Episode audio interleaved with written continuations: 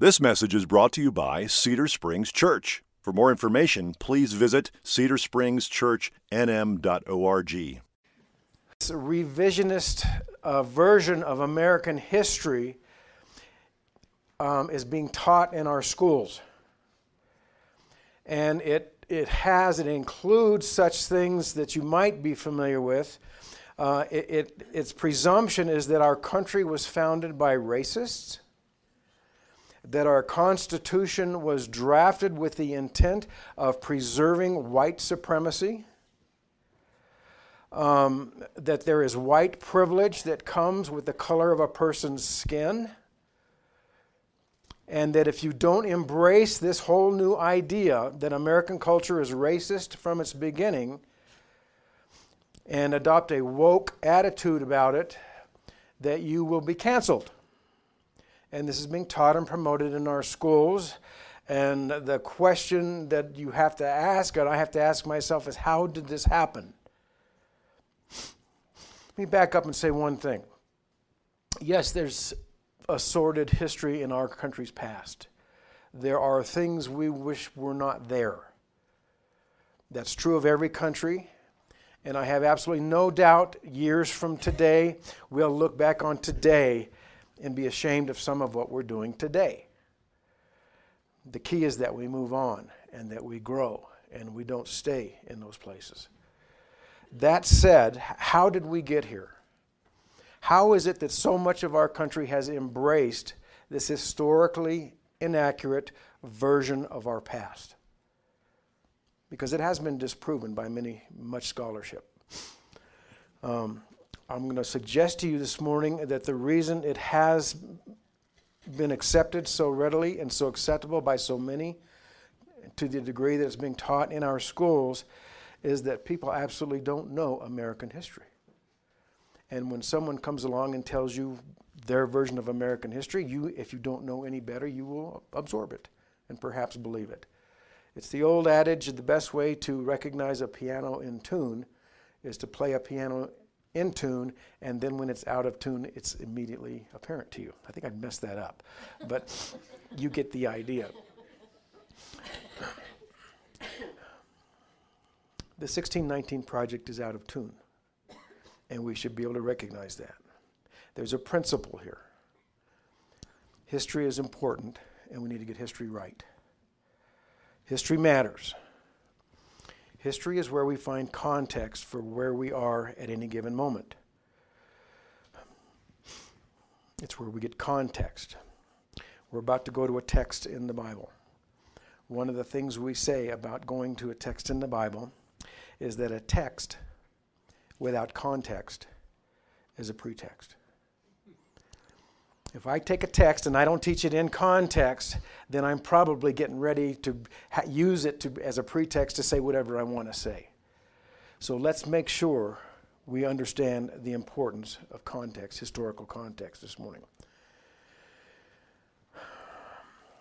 I'm going to take you to class this morning. We're going to go to school. The subject of this lesson is not the 1619 project. The subject of this lesson will be the 2022 project.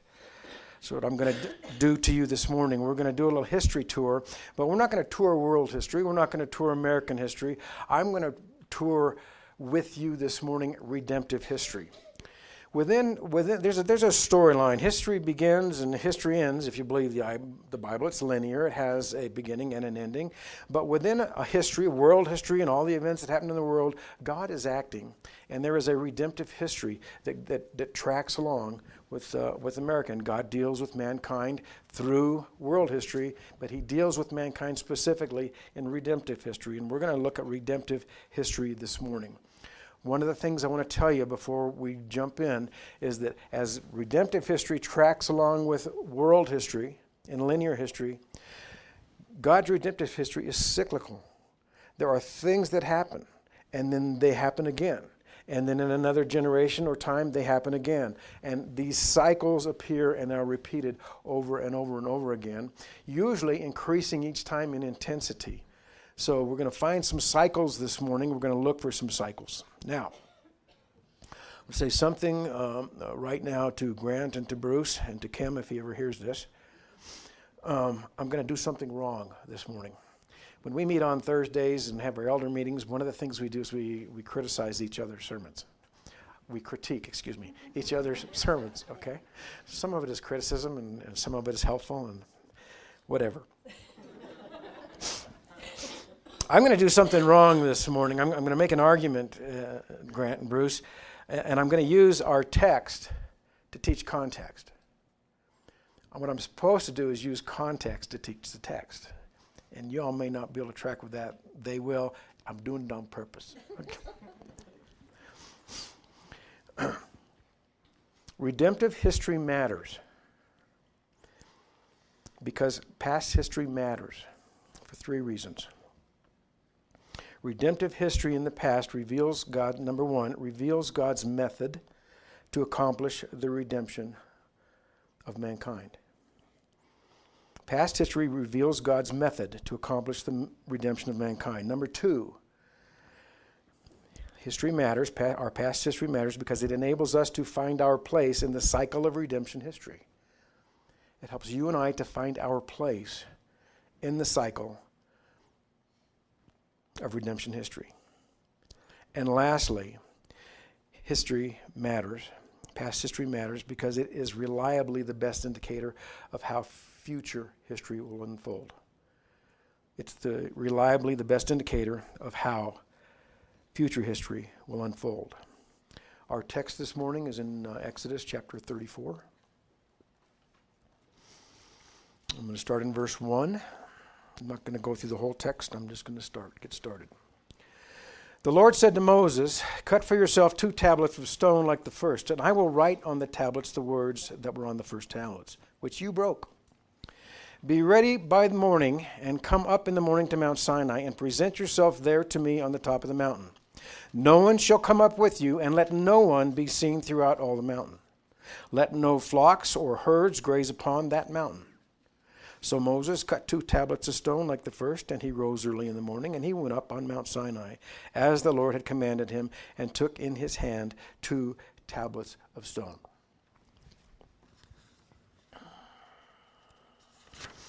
Feel that? You feel, feel the tension? You're staring at me. Did, didn't, didn't you feel it? Didn't you, didn't you, didn't that just, no. You know why? I know why. Because you don't know the history. You have no context. So let me give you some context so you can feel the words in a proper tone that I, that I just read them to you. We're going to work on that. Our past history reveals God's method to accomplish the redemption of mankind, number one. Let's go back. Um, in 34, there, this is this whole scene we're doing today is, is God and Moses. And let's, let's put a little history on Moses first. I think most of you probably are somewhat familiar with Moses' history. He was an Israelite. He was born at a time when Pharaoh was trying to destroy the Israelite population because he was afraid they were becoming too par- powerful. So he commanded that all the male Israelites born would be uh, killed.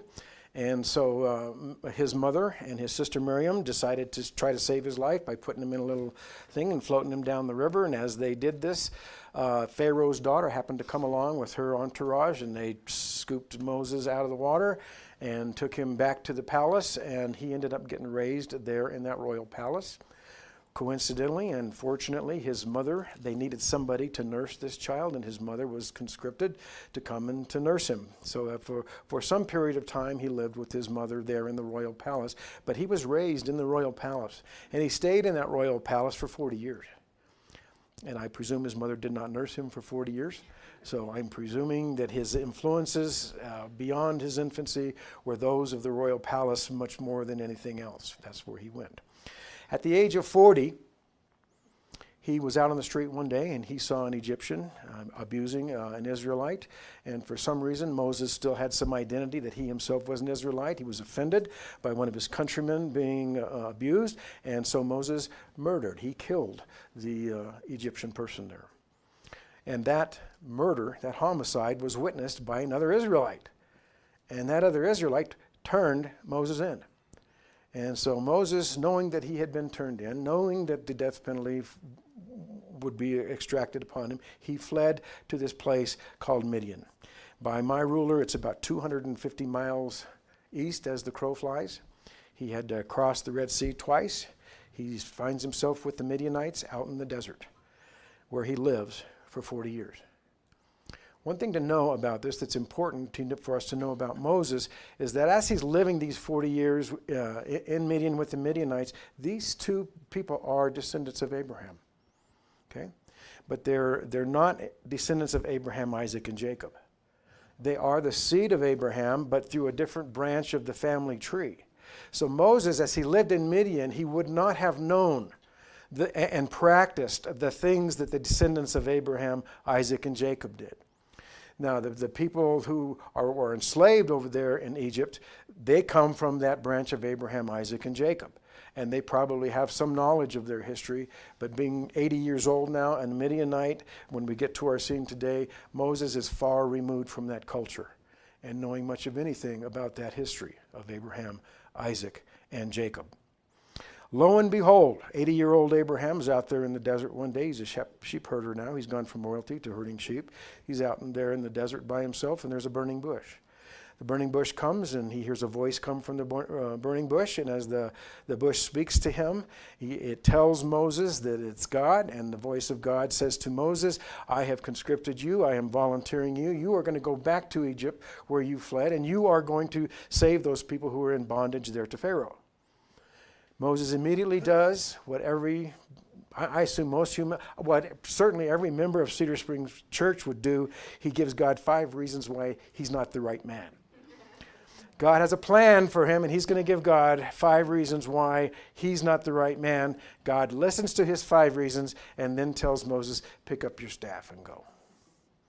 Bottom line of that is, Moses doesn't know this God. He's basically 80 years old and has no sense of identity or history in a religious sense. Maybe he has some as an, in an Israelite sense. He knows he's not Egyptian. But he doesn't know this God. He has no idea. As a matter of fact, at one point in his argument with God, he said, God, I, I can't go back there. If I go back there, who will, who will they, I say, sent me? I don't know you. I don't know who you are. And God told him, just tell him I am sent you. And I'm sure that made a lot of sense to Moses. I am. I'll just go tell him I am. Well, what, what we understand from that is while Moses had no understanding whatsoever of what that meant, I am, probably some Hebrew derivation of Jehovah or some Yahweh, something like that, uh, he went back, excuse me, he didn't if he would go back what, what god is basically telling him if you go back and you tell you may not know who i am is but if you go back and tell them i am sent you they will go oh finally, I am has sent someone for us. See, because the Egyptians that were back there in captivity, they were living under the promise of Abraham. And under the promise, when God gave Abraham a promise that he was going to build this nation, this Israelite nation, he, he told them at the end of that great promise, he said, But by the way, for 400 years, you're going to go into captivity. That was right there in Genesis 15. He told them that right then. So they've been in captivity now for 430 years, been waiting for the I am to come back. And now maybe they're going to hear, for, for a long lost sense of history for many of them, that the I am is back for them. The Abrahamic covenant is about to come back into play. God's going to be faithful to that covenant. All right? What I want us to take out of this is Moses did not know who this voice was from the bush. It was a foreign voice to him. But something about this voice, it was a compelling voice. It compelled him to leave the safety of 40 year safety of Midian and to go back where he would not be safe, where he might still have a wanted poster hanging on him in the post office. But something about this voice put more fear into Moses than the fear of going back to Egypt. What I want us to understand is God is revealing himself to Moses. And the first thing God reveals to Moses is you better be afraid of me. Fear is Moses' first reaction to this God who's revealed himself to him.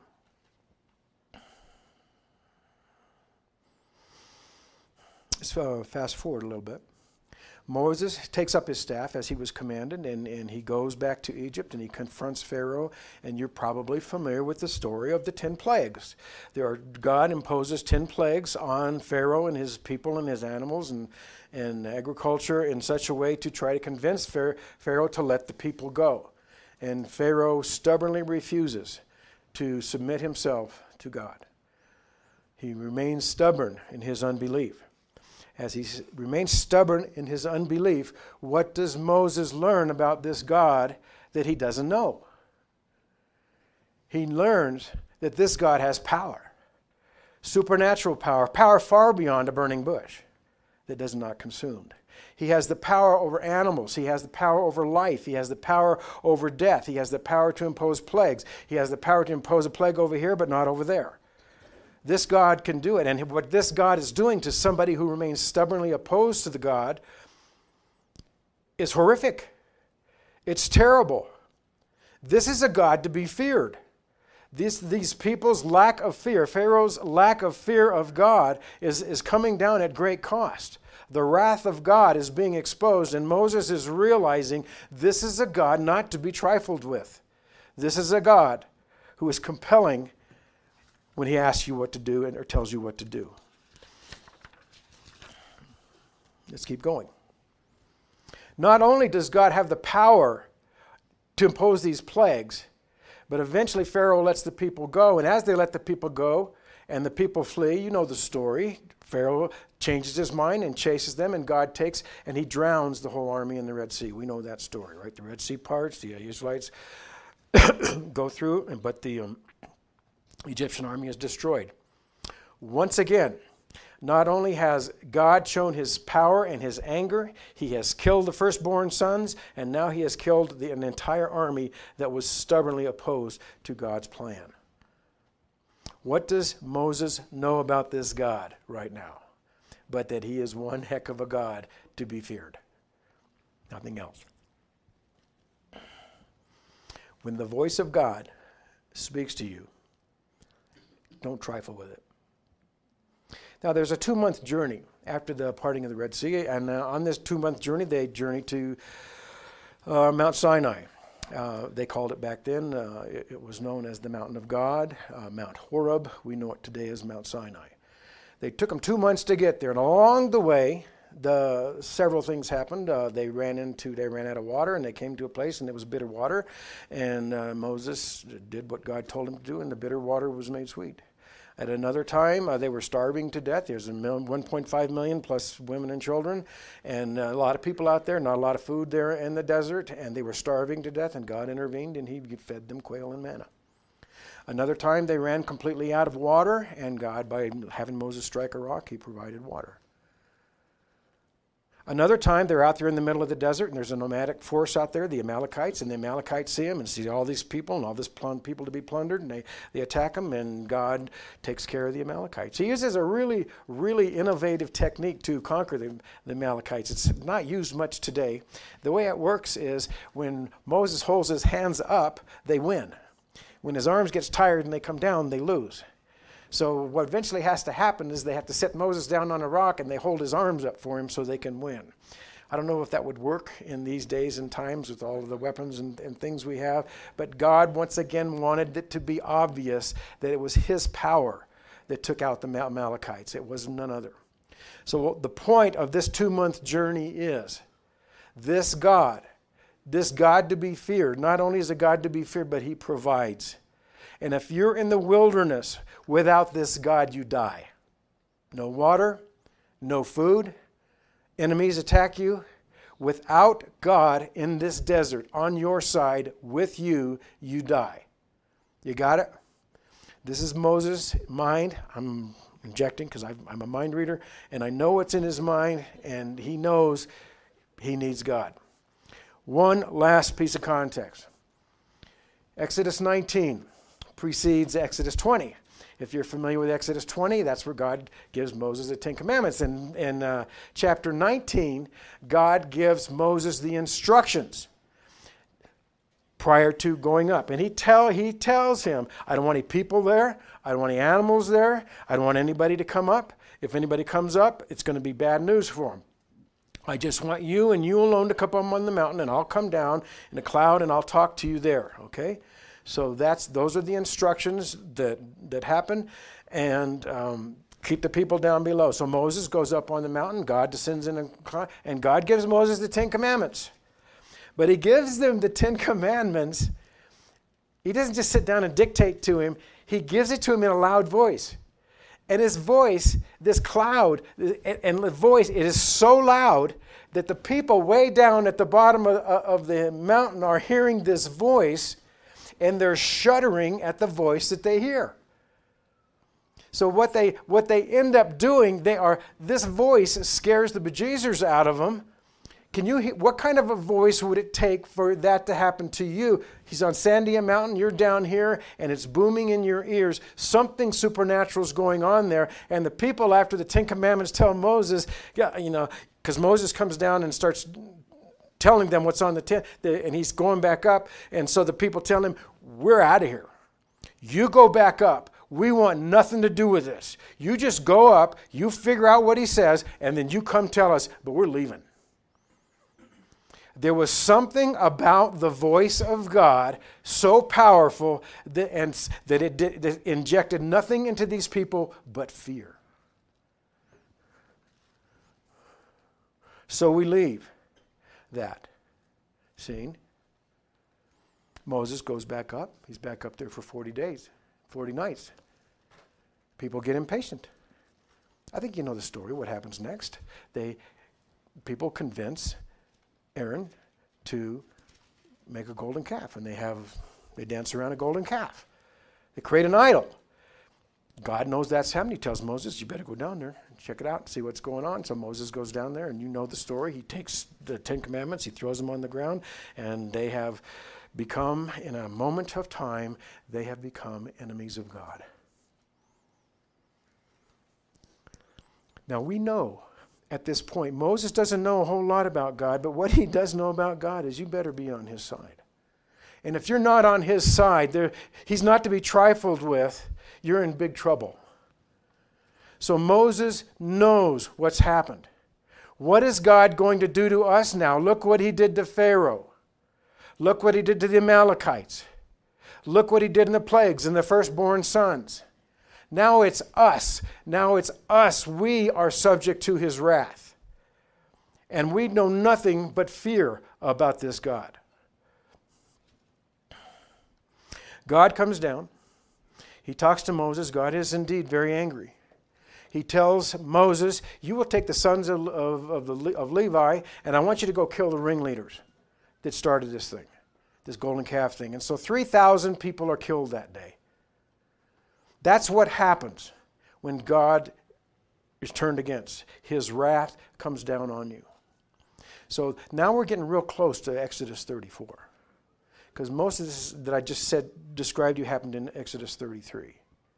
So, our context right now, what, what has just happened immediately prior to what I just read you, is the Israelite people are in no man's land. They're wondering, we know we are in the wilderness. We know that there's enemy out here, that if God is not with us, we're doomed, that we need God's provision. And not only that, how is God going to punish our sin?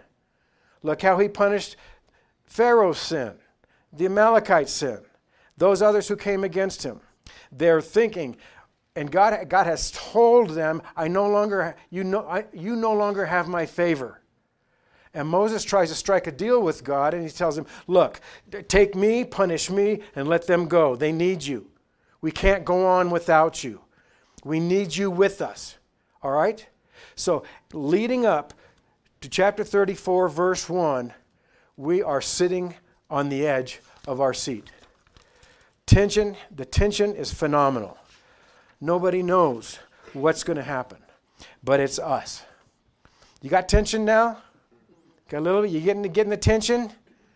All right, let me illustrate tension a little bit. This is, this is like when Mighty Mouse is tied to the tracks and, and Minnie Mouse is in trouble and he can't go save her and the train is coming and, and what's going to happen because he's tied. That's tension. Same thing, Alfred Hitchcock.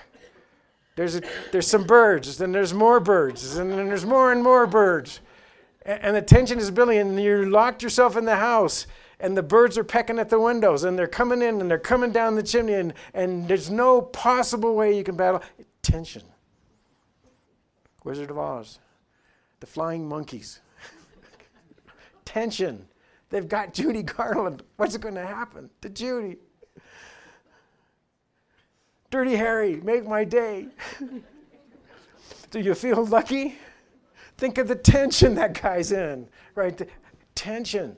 I want us to feel these guys know that some that this thing could go thumbs up or, or down. The jury's still out. What's going to happen to them? What, how is God going to deal with this? The only thing we know about this God, he's a God of wrath. He's an angry God. Exodus 34, 1 to 7. The Lord said to Moses, Cut for yourself two tablets of stone like the first, and I will write on the tablets the words that were on the first tablets which you broke. Be ready by morning. Come up in the morning to Mount Sinai and present yourself there to me on the top of the mountain. No one shall come up with you, and let no one be seen throughout all the mountain. Let no flocks or herds graze upon that mountain. So Moses cut two tablets of stone like the first, and he rose early in the morning and he went up on the mountain. What do we have here? We have an absolute reboot. God is going to give them a break. He's going to give them a reprieve. Moses, let's go back. Let's go back to 19. Same instructions as 19. You come up on the mountain. We'll take two tablets and we'll start this thing all over again.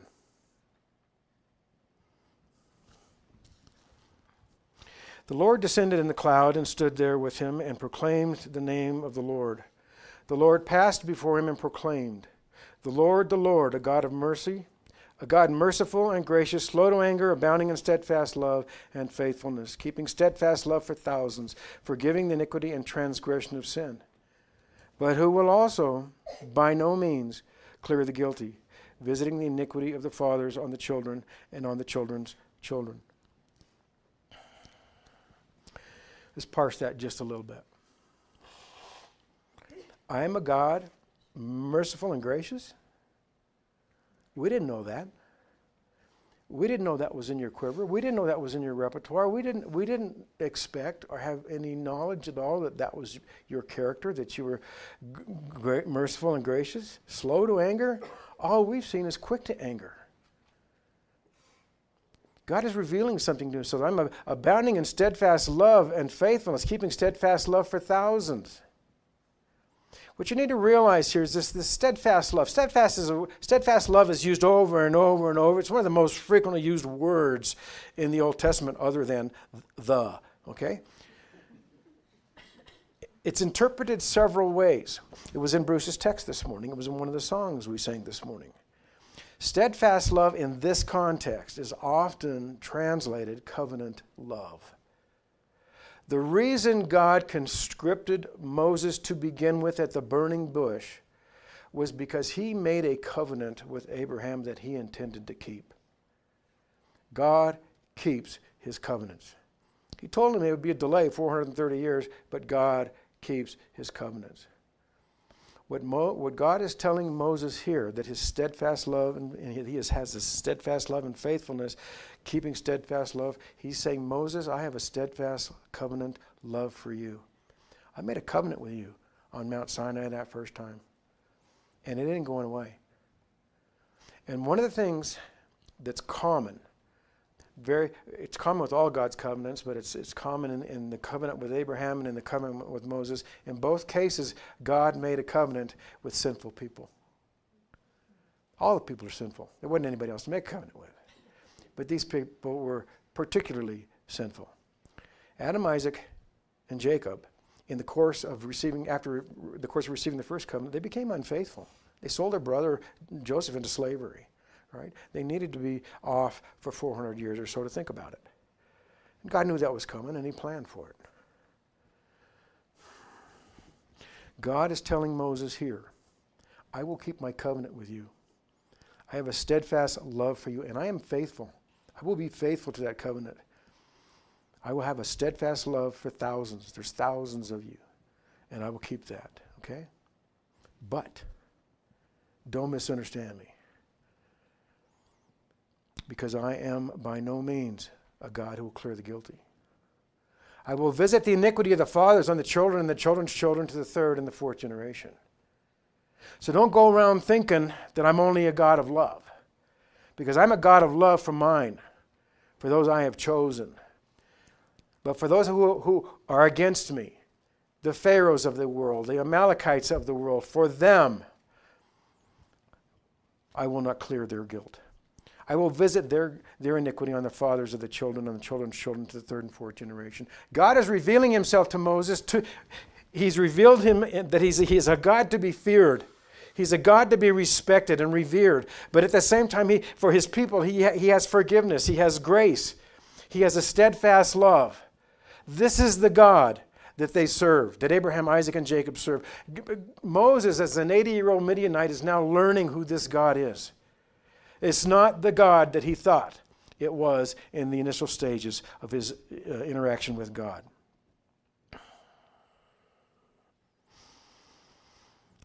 This God hates sin and unbelief, and he will seek it out and he will destroy it. This God is merciful and gracious and steadfast in his love and commitment to his chosen. Those two bottom lines. Remember now, we're talking about history, and history matters. Redemptive history is, is it has a beginning and an end, but it's cyclical. There's a cycle. There's, it repeats itself in intensity. It's kind of, to me, it's like every day for God dealing with mankind is Groundhog Day. It's here we go again. And the, and the drill is always the same. He lays down the rules, the people rebel against the rules, he takes retribution on the people, and eventually he redeems and restores the people. That's the cycle. That's God's method. That's what we learn from redemptive history how God deals with mankind in these cycles of rebellion restoration, retribution, another, where we, we get put in a timeout for a while, and then he comes back and he redeems and he restores. That's what we. That's the first thing we learn from knowing redemptive history. But there's a second thing. Redemptive history matters because it enables us to properly find our place in the cycle. As the cycles are going on, where are we in the cycle? I think there's some clues here. Uh, let's do this. Uh, I'm going to do a little reality check with you. Just you know, this is personal, and just check the boxes in your own mind. Uh, the stock market is crashing, right? If you have anything in the stock market right now, you just lost 20% of it. Uh, all predictions that I've read are that before this ends, you're going to learn, you're going to lose 33% of what you got in there. Does that bother you? Maybe you don't have any money in the stock market. Maybe you're glad you don't. You just spend it as fast as you, you get it. Oh, okay. Um, stock market, okay? Uh, how, how, about this? Um, how about uh, a politics driven inflation? Is that bothering you? How about critical race theory? Does that bother you? Is it causing you any anxiety to be thought of as a white supremacist? Is it bothering you that your kids are in public school and the 1619 Project is teaching them all kinds of nonsense about their history? How about gender, gender identity. Now, I might be wrong about this, okay? But, but I'm, I'm understanding that trending in the most popular baby names this year is the name they. Could be wrong. Um, what exactly are your prayers and your concerns? What's on your radar? Uh, what has you in a tizzy? What would resolve it? My guess is if we're honest with each other and we admit which of these items or other items have us going, that they tend to be uh, more that our politics is under attack than our faith is under attack. if our politics is under attack more than my faith is under attack, where am I in the cycle?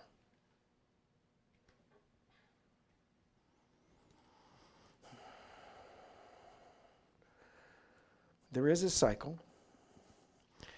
We're individuals. We're in different places with God, and who we understand Him to be, and our relationships with Him are in different places.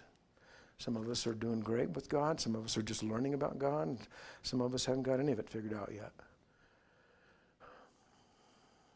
One thing we all have in common right now is that we are idol makers and that each of us in this room have idols.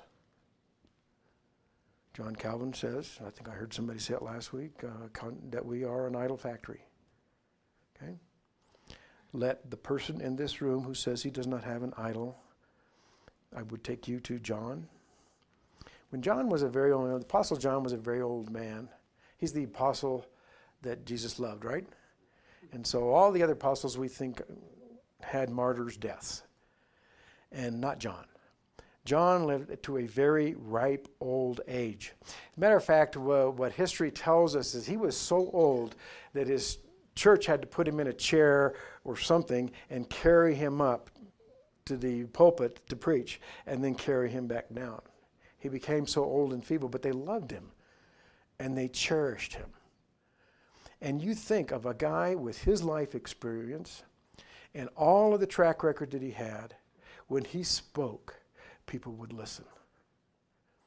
And one of the things we read that John said in 1 John is let him who says he, he who has he who says he has no sin is a liar. You sit there and you tell me you don't have idols in your life, you're a liar you don't get it. We have made politics in our life an idol. We make our families idols. Our job is an idol. My identity is my idol. Most of us have so many idols we can't even keep track of them. All right? So, in the cycle of the things, the first thing to remember is in Moses' day, the golden calf brought them to a place in the cycle where they were desperate to know if God would still have them. They knew they were lost. They were doomed without His presence in the wilderness. They knew they lived in abject fear that He would abandon them. That's where we are in the cycle, idol maker brethren. We are at a place, is God with us? or is God against us? Are we with Him or are we against Him? Where in this cycle of life do we find ourselves?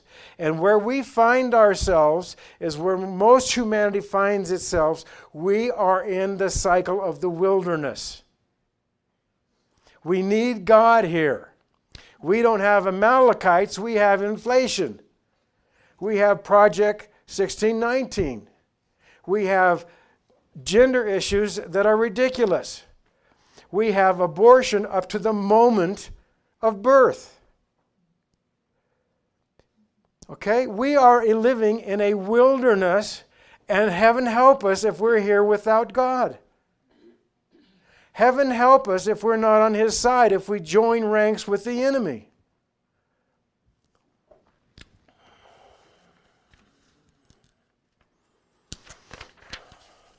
Our problems are not inflation. Our problems are not gender. Our problems are not political. Our problems are our relationship with God in this time, in this wilderness that we live in.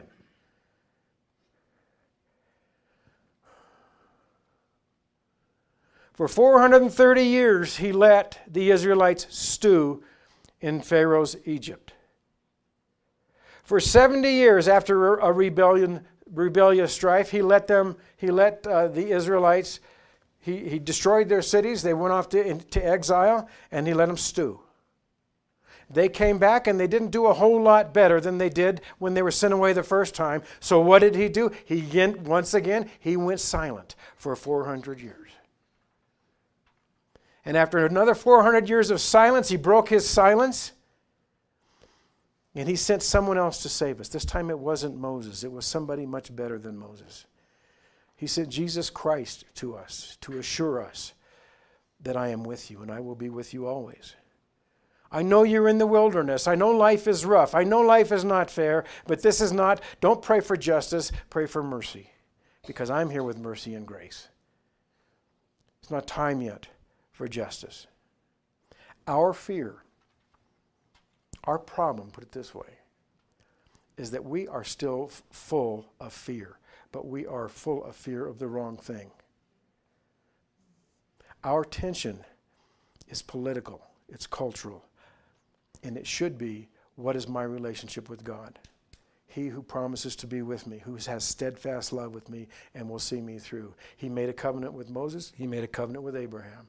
The covenant with Moses has been fulfilled, the covenant with Abraham still stands. Will I be in that family that he's promised Abraham?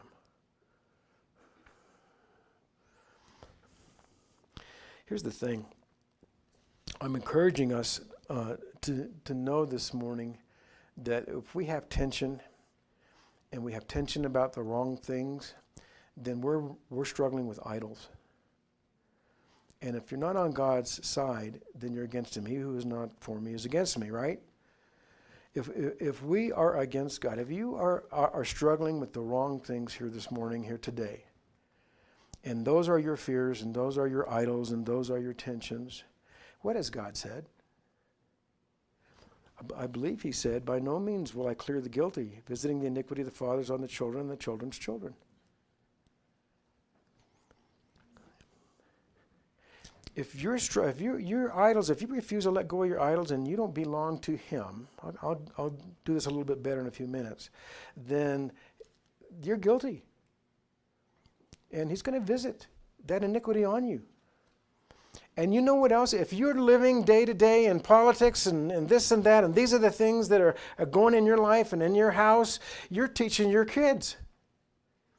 You are going to visit this on them generation after generation.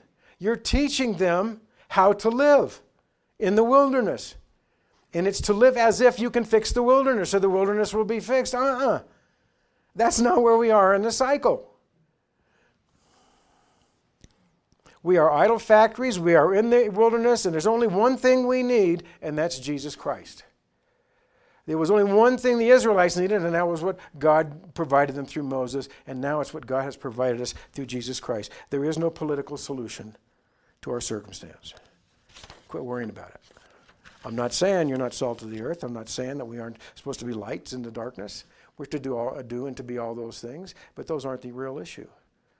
The real issue is whose team are you on? If you are a believer, if you believe that you and Jesus Christ are one, your tension is, is resolved. You know where this goes at the end, end of the day. He's a God, merciful and gracious, slow to anger, abounding in steadfast love, faithfulness. He's keeping steadfast love for thousands, and that's you, forgiving iniquity and transgressions and sin. He knows you got idols, but He's chosen you. When Moses realized that, when Moses realized and all the tension, everything he had, and what's going to happen just because go, when God came in and said, We're going to do this again, Moses, I'm giving you a reboot. We're going to go hit this one more time. Go back to Exodus 34 one more time. And after God just told him who he was and revealed him his grace and his mercy, verse 8, Moses quickly bowed his head towards the earth and he worshiped. And he said, If now I have found favor in your sight, O Lord, please let the Lord go in the midst with us. For it's a stiff necked people, and a pardon for our iniquity and our sin, and take us for your inheritance. He, belt, he knelt down, he worshiped, he admitted his, his, sinfulness, and he said, Please be with me, go with me.